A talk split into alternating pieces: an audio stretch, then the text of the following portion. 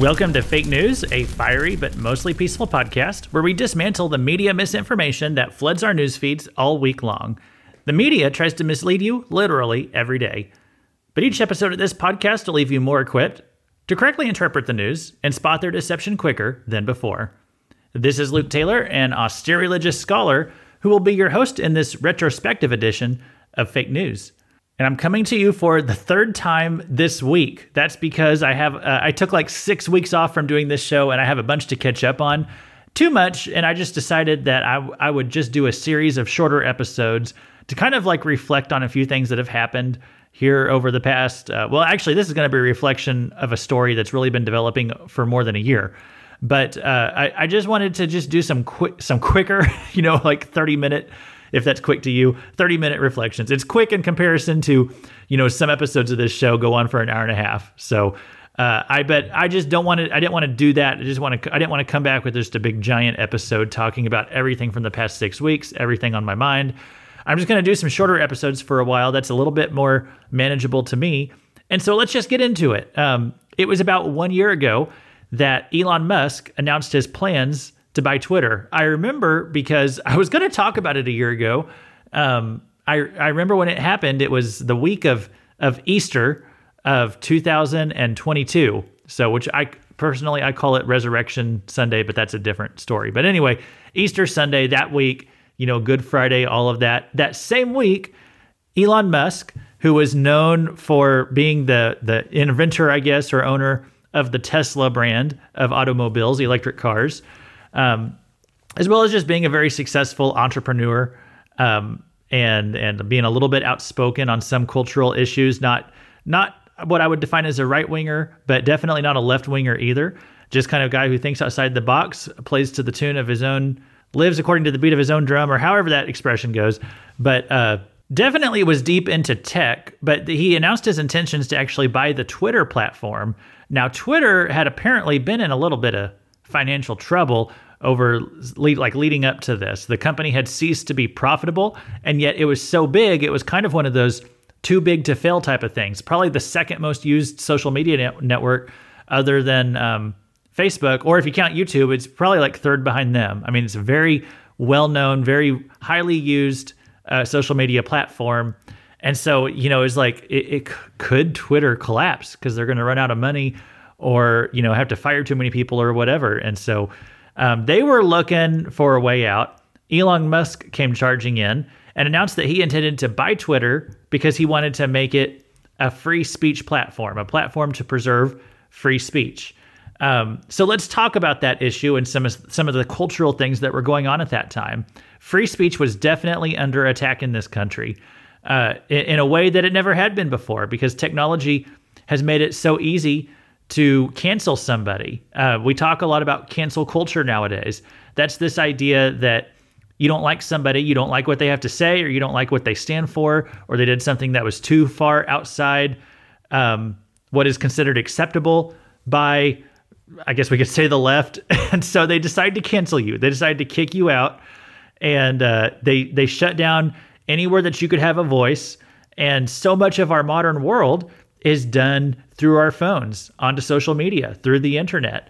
And so cancel culture is a way of just taking someone out of the digital realm, which effectively mutes them. It effectively silences them and their voice in society.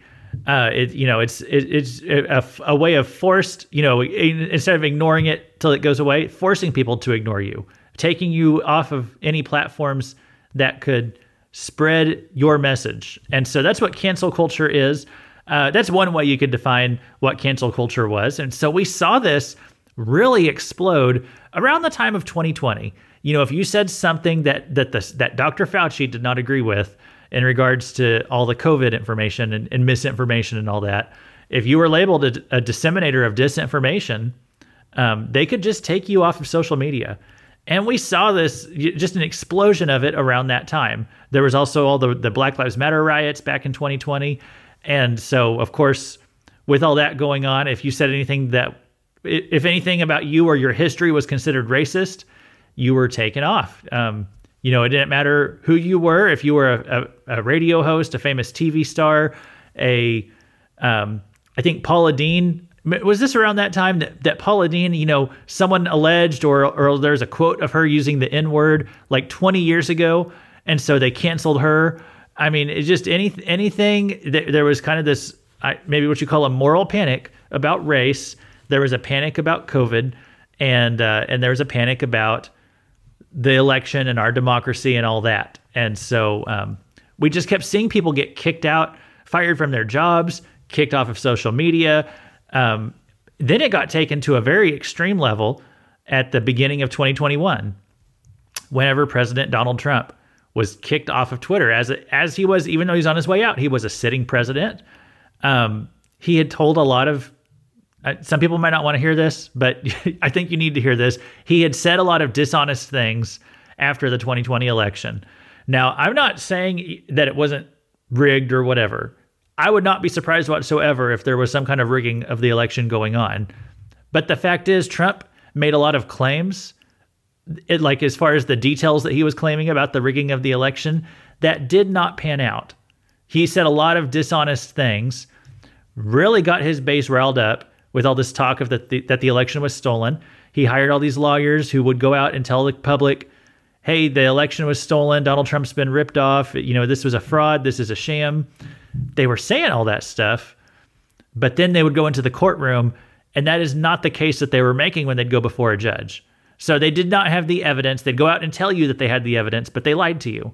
And Donald Trump and his team, they lied to you during that time, saying that they had all this evidence. They did not.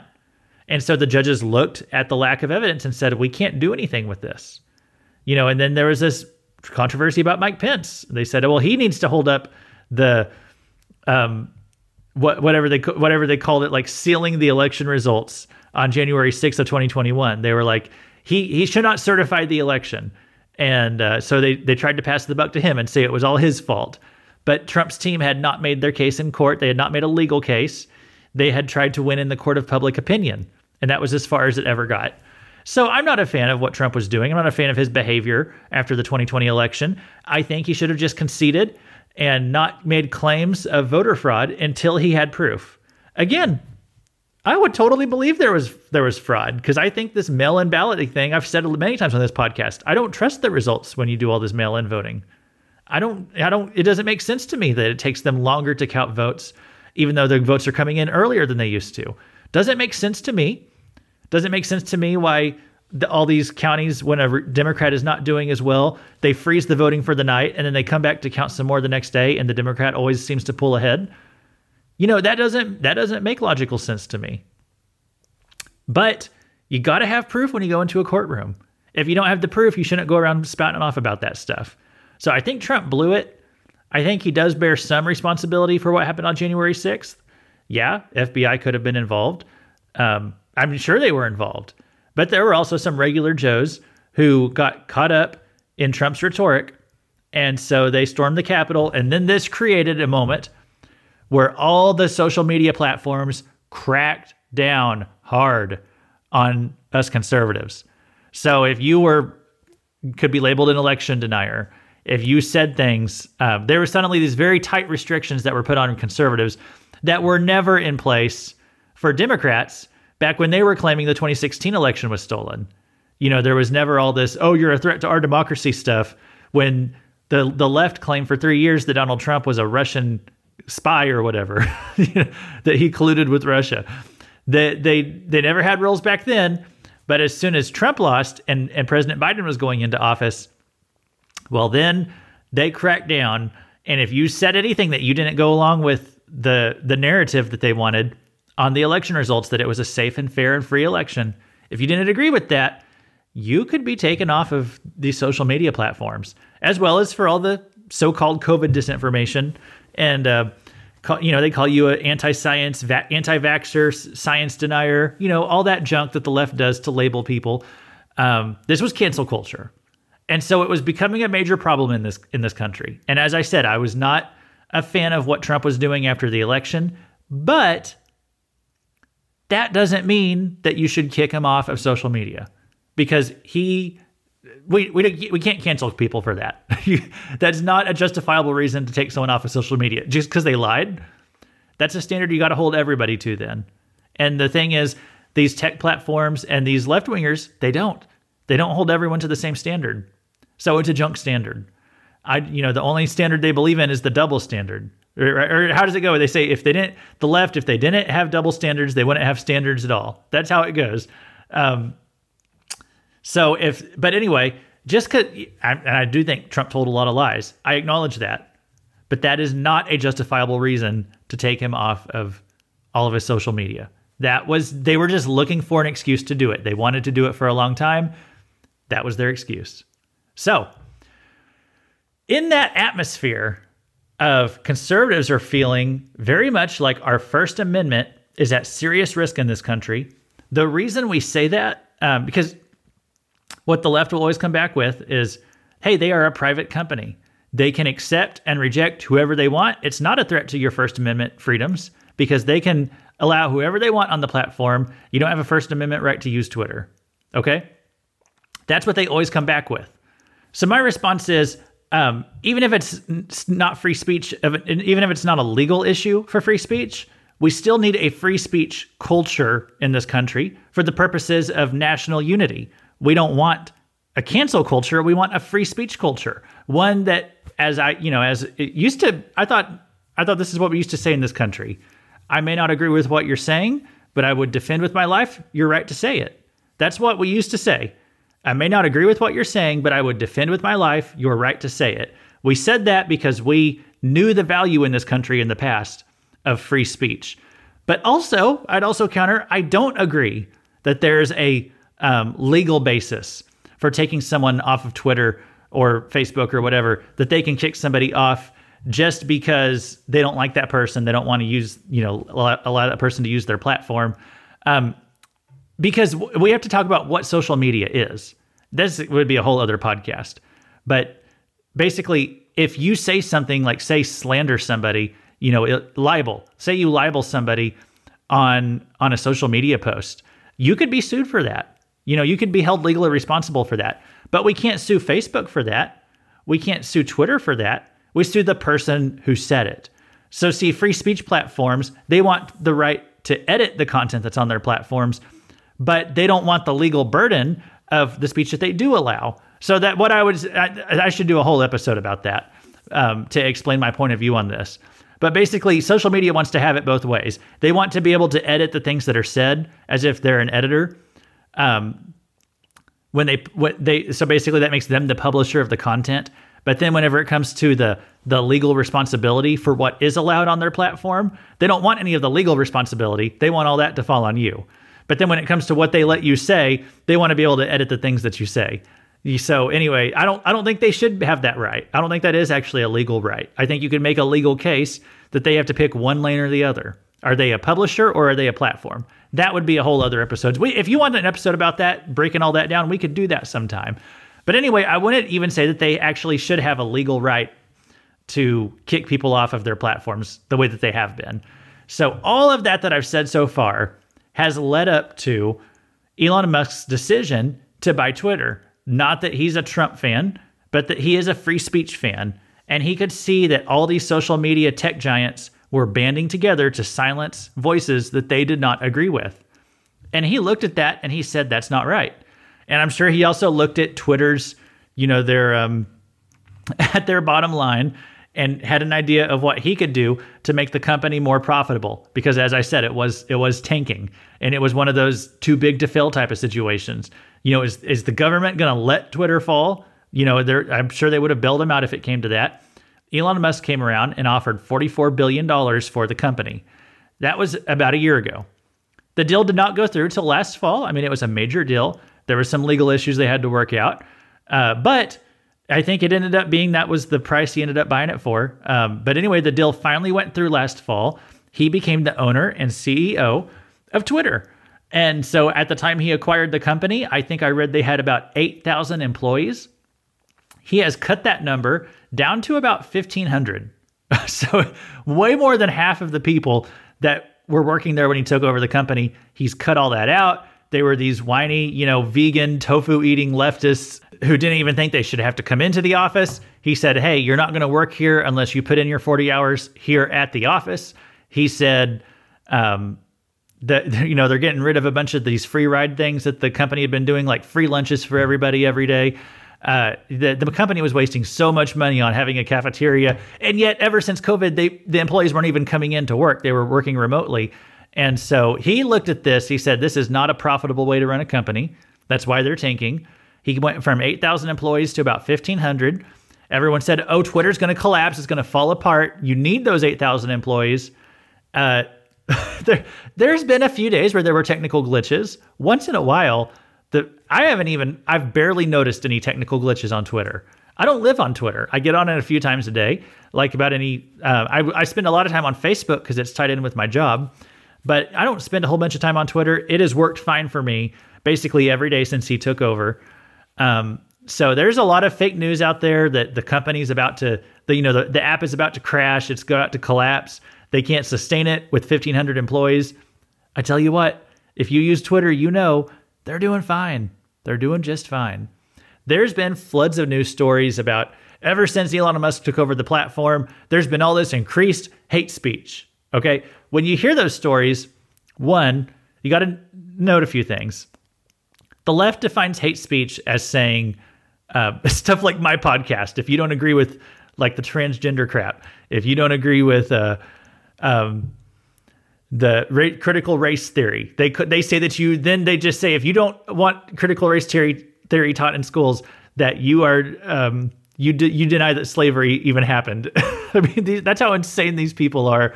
So when they say there's hate speech, one, you got to remember what they define as hate speech is ridiculousness. Two, they don't give a lot of examples when they say there's been a big explosion of hate speech. Three, if there is an explosion of hate speech, it could be bot accounts. It could be left-wing accounts that are trying to make Twitter look bad. I mean, they could just be bots that are out there dropping the N-word or something like that. I personally have not seen it. I haven't seen it. I see all these articles that, oh my gosh, all the hate speech on Twitter now. I mean, I think I know what the left considers hate speech, and I have not seen it myself on Twitter. And then that actually brings me to the greatest moment of this whole thing, okay, of Elon Musk taking over Twitter, is that a reporter from the BBC came in, and he came in. I think this is why the reporter showed up. Let me back up just a moment. So, over the past couple of weeks, NPR, which is National Public Radio, okay, this is a news organization that's funded by our tax dollars, which is pretty crazy. It's a government news. They control PBS and all that too. And so one of the things that's on Twitter is that if a news organization is putting out, if they're like run by the state, for example, like a Chinese Twitter account that's from a Chinese media company, but it's run by the Chinese government, because in China, it's very common that the news organizations are actually just run by the government and just tell you stories that the government wants you to hear. So what social media does, or Twitter anyway, it will label that account. It'll say state-affiliated media. Like, for a Chinese newspaper that's actually just government propaganda, they'll put it on there. When you click on their profile, it's going to say state-affiliated media. So this is a very common thing that they do for different countries. What was kind of hilarious is that Elon Musk said, well, NPR is funded by the government, at least partially, so we're going to call them state-affiliated media. And he put that label on NPR. Well, then NPR got mad and they announced they're not going to use Twitter anymore. It's not fair that they are held to the same standards as everybody else. So they said they're pulling off their Twitter account. They're pulling off their PBS account, which to me, all this just means less fake news that's out there on Twitter. And so then the BBC, which is the British Broadcast Corporation, or company. I can't think of what the BBC stands for. I guess I could Google it. Or let me just ask Siri for us. Hey, Siri, what does BBC stand for? Here's some information. Okay, so BBC stands for British Broadcasting Corporation. And so anyway, I guess they also got labeled because I guess they're paid for by their government. I don't know much about the BBC. Yeah, it's a government corporation, it looks like here. So, the BBC also got this same label slapped on them, state-affiliated media. And they sent a reporter out to talk to Elon Musk about it. And so, and he invited them right in. You know, they showed up at the door requesting an interview. He let them come right in. They set up their cameras, and he does this interview with this guy from the BBC who's claiming that there's all this fake or all this hate speech that's exploded on the platform ever since Elon Musk took it over. Which again, that's the narrative from the left. I have no idea if it's true or not. I doubt that it is. I'm almost certain that they're lying about it. But anyway, he asks for evidence of this. And I'm going to play this whole 2-minute clip because you got to hear this in this entirety. It's a beautiful thing. Content you don't like or hateful. What do you mean to describe a hateful thing? Yeah, I mean, just content that will solicit a reaction to something that may include something that is slightly racist or slightly sexist, those kinds of things. So you think if something is slightly sexist, it should be banned? No, is that what you're saying? I'm not saying anything. I'm just curious. I'm trying to understand what you mean by hateful content, and I'm asking for specific examples. And you just said that if something is slightly sexist, that's hateful content. Does that mean that it should be banned? Well, you've asked me whether my feed, whether it's got less or more. I'd say it's got slightly more. That's why I'm asking for examples.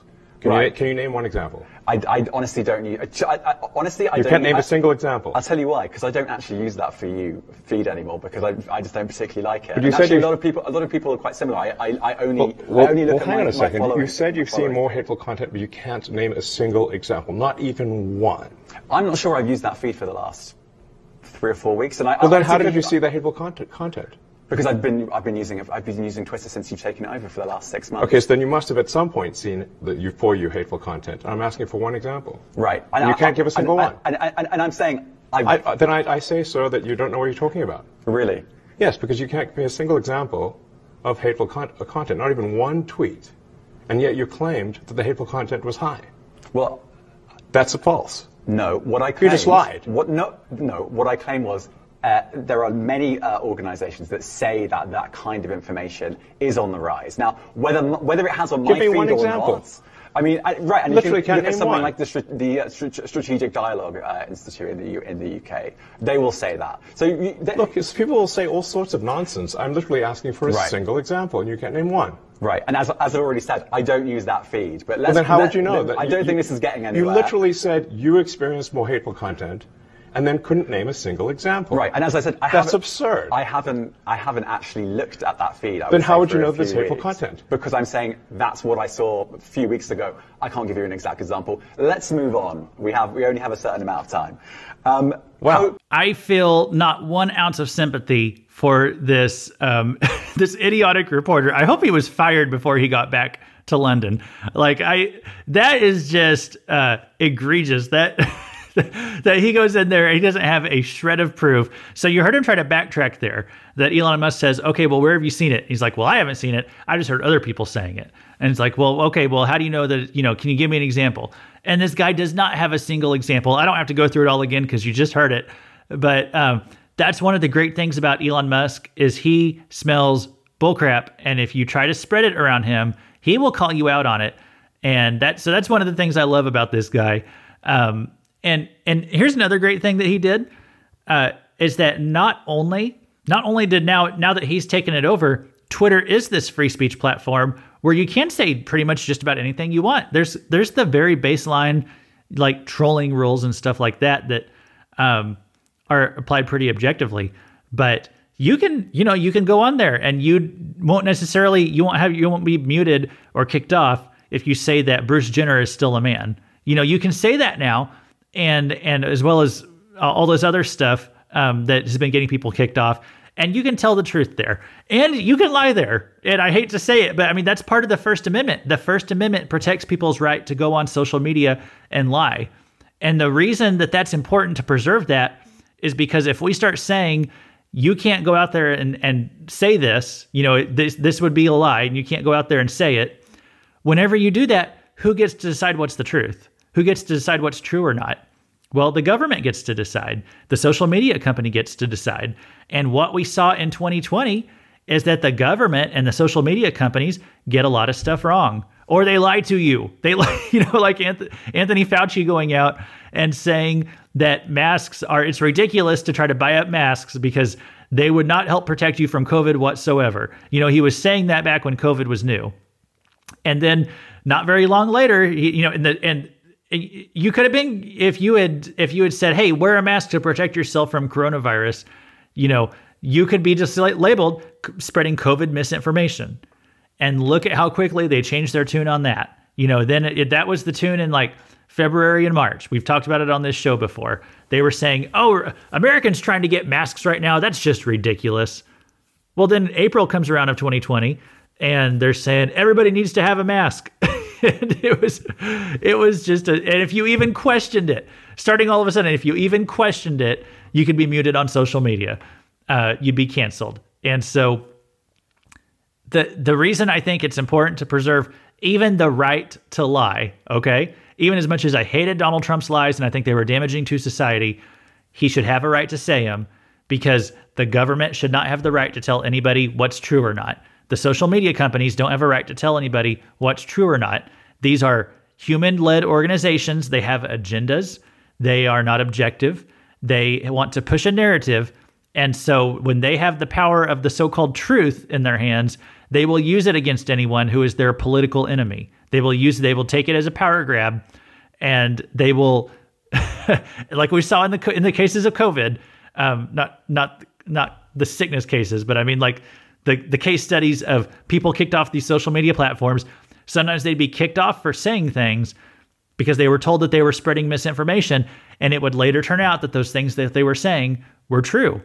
Now everybody knows, not everybody, I guess, but now it's pretty well known that the masks don't do anything to stop the COVID, which it was obvious to many of us in 2020 when we'd say, look at the states that have mask mandates versus the ones that don't, and everyone's doing basically the same on handling this crisis. Well, so the government does not have a right to tell you what the truth is, and neither does Twitter. And Elon Musk recognizes that, so he bought Twitter to tell everybody they can say what they want. And here's what I've noticed is now this has basically put an end to cancel culture. I haven't heard of anybody being canceled over the past, 6 months or so since he took over Twitter, ever since he stopped kicking people off. Do you want to know why? Why have all these other companies lightened up about cancel culture? Because now there is a free speech platform out there. Now there's Twitter where you can have free speech. You have rights to say whatever you want, whether it's true or not, whether it's helpful or not, but you have a right to say it because it's protected there. And that means YouTube is loosening up on some of its crackdown of what it would take people's videos down for before.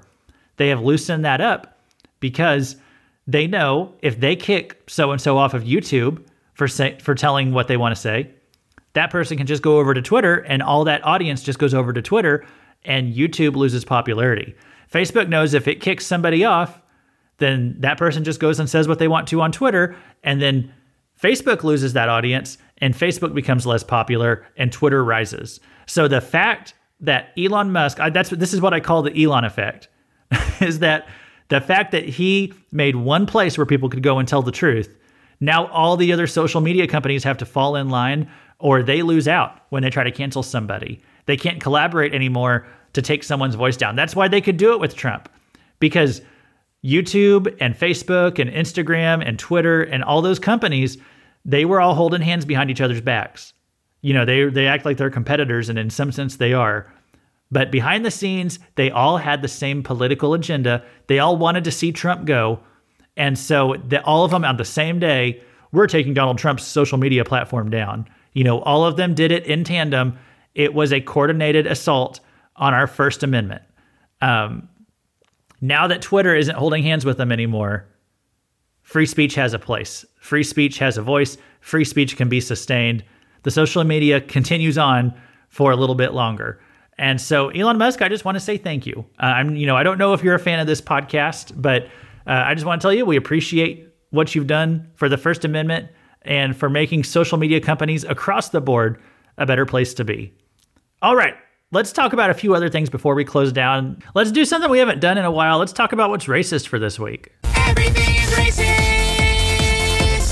Okay, so the first one here is from PETA. And so this is going to be great. Why cow's milk is the perfect drink for supremacists. So I want you to know that drinking white milk, that is a sign of white supremacy, if you did not know. And to prove this, they talk about a scene in the movie Get Out, which is a pretty good movie, but it's a movie about race and all that stuff. And I guess the white supremacists in that movie, they drink white milk. And so anyway, that is one of the evidences that white milk is just a sign of white supremacy, because a black guy made a movie that had white supremacists drinking white milk. There you go. Now we know. But not just a white drink, guys. Coffee is also racist. According to AFRU, I cannot figure out from their website what AFRU stands for. You go to their About page and they just refer to themselves as AFRU. Anyway, they run a headline that says, for those of you who like dark drinks also, got some bad news, coffee is racist. Well, they asked the question, is coffee racist? How drinking coffee perpetuates white supremacy, created by black people for black people, and now a pillar of white supremacist capitalism. If you consume coffee, you are helping an industry built on racism. That is from the AFRU, whatever they are. So I just don't know what I'm allowed to drink. I got some bad news for them. I'm as white as a polar bear in a snowstorm watching Friends, and I drink my coffee and I drink it black. So I got some bad news for them. One more. This is from the Inquirer. Is the word picnic racist? How to deal with questions about language right now. I'm pretty sure this one's come up before on this segment, that picnic, for what, I can't even remember why, but I like their subhead on this article. How do we have these necessary conversations about language without sounding like the language police? This is a necessary conversation, guys, as to if the word picnic is racist. Okay, let's pause here. Let's get away from all this stupid and let's listen to a message from our president. More than half the women in my cabinet, more than half the people in my cabinet, more than half the women in my administration are women.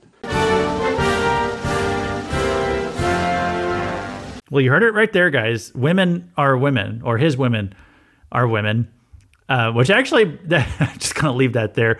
That brings me to a pretty interesting story from a couple of weeks ago. Riley Gaines. Now, you want to talk about threats to our First Amendment is this...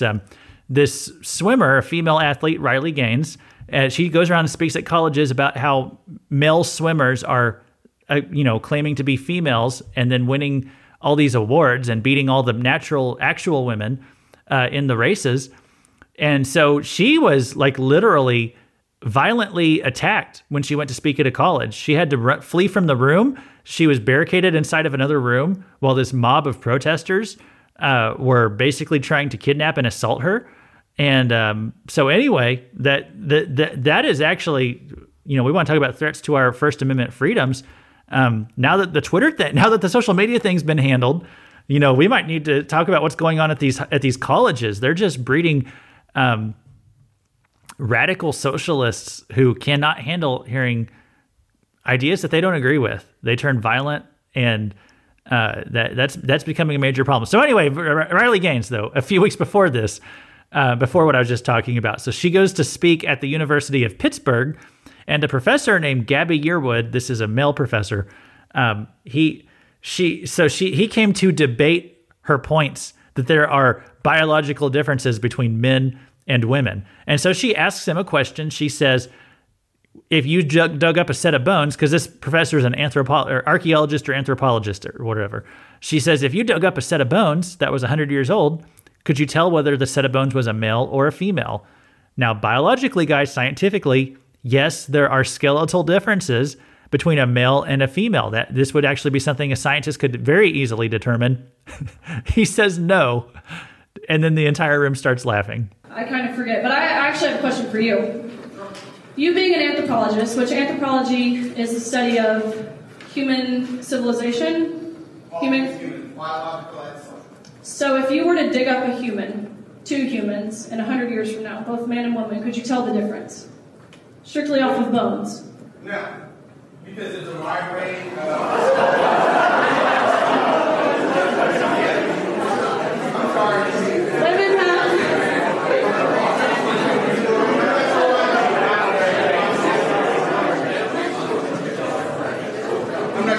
I'm being laughed at if I'm the expert in the room. Have any of you been to archaeological sites? Because any of you studied biological anthropology? I'm just saying, I've got over 150 years of data. I'm just curious as to why I'm being laughed at when I actually. So I don't know if you could hear it there because it was recorded on someone's cell phone, and so it got a little bit difficult to pick everything out. But so he's protesting here. He's saying, "Why is everybody laughing at me? I'm the expert." He says, "I'm the expert. Why are you laughing at me that I can't tell the difference in men and women?" He's like, I know more than you. I have a PhD. That's what he actually says. So I can tell you, there's no way to know the difference in a man and a woman. And everyone's just laughing at him. And my point in bringing all this up is that the experts are idiots. And these people who think that they are the most intelligent out there, that they think that they can tell you what is misinformation, what is truth. To my point earlier, these people have no idea what they're talking about. The more they go to college, the dumber they seem to get. We could go through example after example of that. But anyway, that is the arrogance that these people have, though. They say, "Why are you laughing at me? I'm the expert." Well, they're laughing at you because you said something incredibly stupid, something that a 4-year-old knows better than. And you think that because you have a PhD that you can say whatever you want and we're just going to listen to you. Just like, again, like Anthony Fauci and all these other people who think that because they stand up there behind a lectern and work for the government, that they can tell you absolutely stupid information about how to protect yourself from COVID. And too much of the population just kind of eats it up and thinks, oh yeah, they're the experts. They're going to tell us the truth. The experts are morons, guys. If anyone has to tell you that they're an expert, you probably shouldn't listen to anything that they have to say. Because the experts said Donald Trump would never win in 2016, right? That they were coming out and saying the day before the election of 2016, he has a 99% chance of losing. And then he won. Is it because he beat the odds, or were they just wrong about their calculations? The experts don't know anything.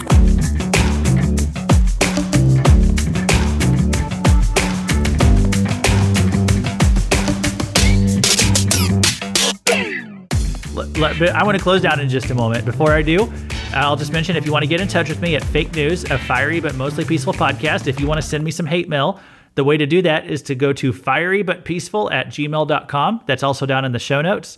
Go ahead and send any information you want to send through that. If you want to stay in touch throughout the week, at Fake News Weekly on Twitter, Elon Musk's platform, which I'm very proud to be a part of. I haven't got to the point yet where I want to spend $8 a month for a blue check, which is probably why my Twitter account really needs some help in followers. So go follow me on Twitter. Share this podcast if you think it's good information. If you think a previous episode was good information, please share it. Please subscribe. Appreciate that. If you like Bible studies, I do have another podcast. It's called Cross References. It really has nothing to do with news or current events, but it's kind of my main podcast, and I put new episodes of that one up on Mondays. So I just had one come out yesterday. I'll put this out on Wednesday because I've been putting out a lot of episodes in a very short order. I'll put this out Wednesday. So I have a new episode out about every Monday. Go look up Cross References wherever you find this podcast. You can also find Cross References. Okay, some closing thoughts. We call ourselves conservatives. That's what I have always defined myself. I don't always identify myself as a Republican, but I will always say I'm conservative because I believe in conserving our nation's Judeo-Christian heritage, and I believe in conserving the Constitution. So when I say that I'm a conservative, that's what I'm talking about. It's not how the left wants to define conservatism. They say, oh, you want to bring back the days of 1950s racism or slavery, all their ridiculous crap that they say.